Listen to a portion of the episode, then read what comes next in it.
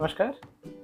8 मई 2021 की सुबह और आज सुबह का विचार कि पैसा क्या है और पैसे के बारे में हमारी सोच कैसे बनती है। तो आपने बचपन में सुना होगा कि पैसे पेड़ पर नहीं उगते। हाँ, पैसे बुराई की सारी बुराइयों की जड़ हैं। हाँ, मेरे दादाजी कहा करते थे कि अपनी मेहनत की कमाई से कोई बाटा के जूते ईमानदारी की कमाई से बाटा के जूते नहीं पहन सकता। और शायद ये विचार मेरे मन में, बचपन में सुना था तो रह भी गया। बहुत दिनों तक रहा। एक बार एक प्रमोशन के समय में किसी, जब मैं ट्रेनिंग में आ रहा था तो एक सीनियर ने कहा कि, अमित बाबू सरस्वती के साथ लक्ष्मी नहीं जाती है। और ये विचार भी मेरे दिमाग में रह गया। तो बहुत दिनों तक पैसे से मेरा जो संबंध रहा है, बड़ा अलग सा रहा है डिटैच्ड वाला पिछले दो तीन महीनों में कैन होंडा साहब की कोर्स करने के बाद और अपनी सोच बदलने के बाद मैं बहुत सारी चीज़ें नई तरह से देख पा रहा हूँ कि पैसा एक बहुत बड़ा इनेबलर है।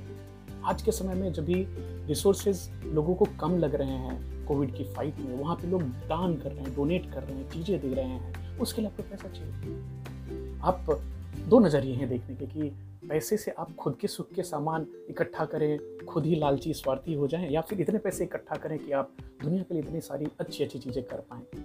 तो जैसे कल मैंने बताया था कि अच्छे अच्छे साधु संत होते हैं, वो भी पैसे की डिमांड करते हैं, क्योंकि शायद उनके लिए नहीं होता बट उनकी जो चैरिटी है, उनका जो कार्य है, उसको आगे बढ़ाने के लिए पैसे की ज़रूरत है। तो खासकर वो लोग जिनके बच्चे छोटे हैं, आठ साल से कम उम्र के प्रोग्रामिंग वाले एज में, उनकी दिमाग नई नई चीज़ें सीख रही है, उनके सामने हमेशा पैसे की पॉजिटिव इमेज बनाएँ, उनको बताएँ कि पैसे से आप कितनी अच्छी चीज़ें कर सकते हैं। क्योंकि बच्चे आपकी प्रतिलिपि होते हैं, वो देखते हैं पैसे से मेरे माता पिता की रिलेशन कैसी है और उसको ही सही मान करके अपने जीवन में चलते हैं। तो कल मैं अपनी छोटी बेटी को बोल रहा था कि मैं चाहता हूँ तुम्हें एक, जब तुम एक अच्छी सी किटी पैसे दूँ आपको नहीं, मुझे आपके पैसे नहीं चाहिए। ये क्यों नहीं चाहिए?